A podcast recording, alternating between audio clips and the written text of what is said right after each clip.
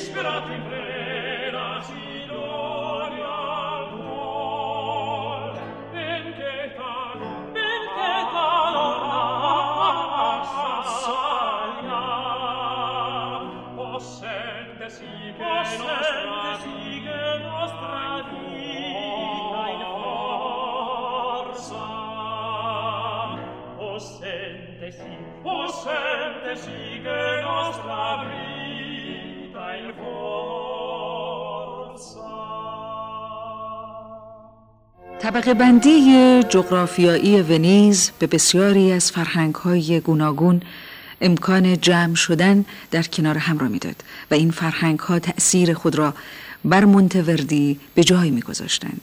در سال 1637 اولین خانه اپرای عمومی به نام تیاترو کازیانو افتتاح شد ونیز را به پایتخت اپرای اروپا تبدیل کرد. در اواخر این قرن ونیز مفتخر به داشتن 16 سالن تئاتر و تولید 358 اپرا با بودجه های هنگفت بود.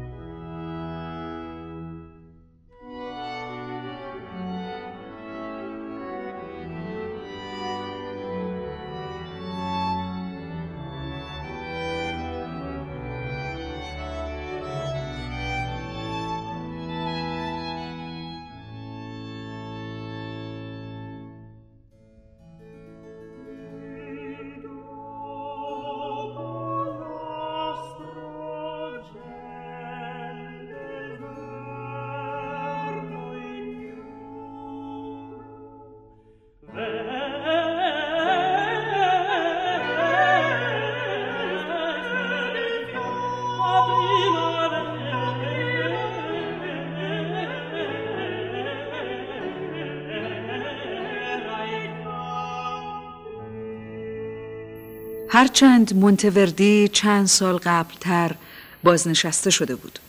به نظر می رسید تأسیس خانه اپرا و هیاهوی عمومی برای آثاری که به صحنه می رفت او را به بازگشت به آهنگسازی و خلق آثار گوناگون و جدید ترغیب کرد که فقط دو اپرا از این دوره باقی مانده یکی تاجگذاری پوپه و دیگری بازگشت اولیس مونتوردی سی سال آخر عمر خود را در کلیسای سن مارکو گذراند و تنها گاهی اوقات به مانتوا و کرمون می‌رفت. او بخش اعظم موسیقی مذهبی خود را به کلیسای سن مارکو اختصاص داد.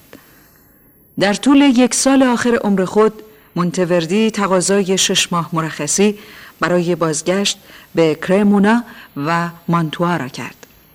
استقبال پرشور و تحسین و تمجید افتخار آفرینی نصار او شد.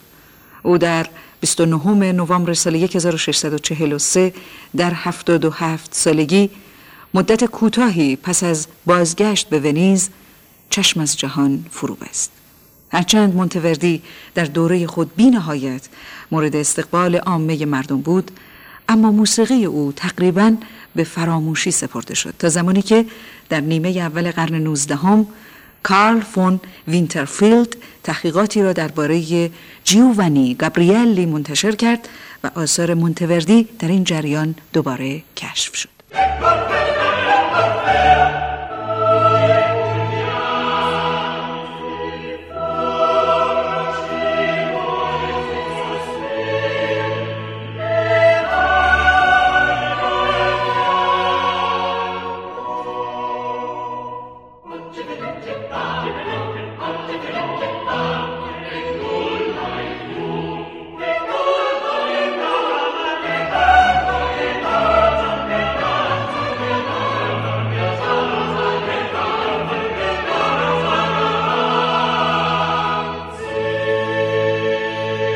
از همراهی شما با برنامه تاریخ اپرا سپاسگزارم و شما رو به خدای مهربون می سپارم خدا یار و نگهدارتون.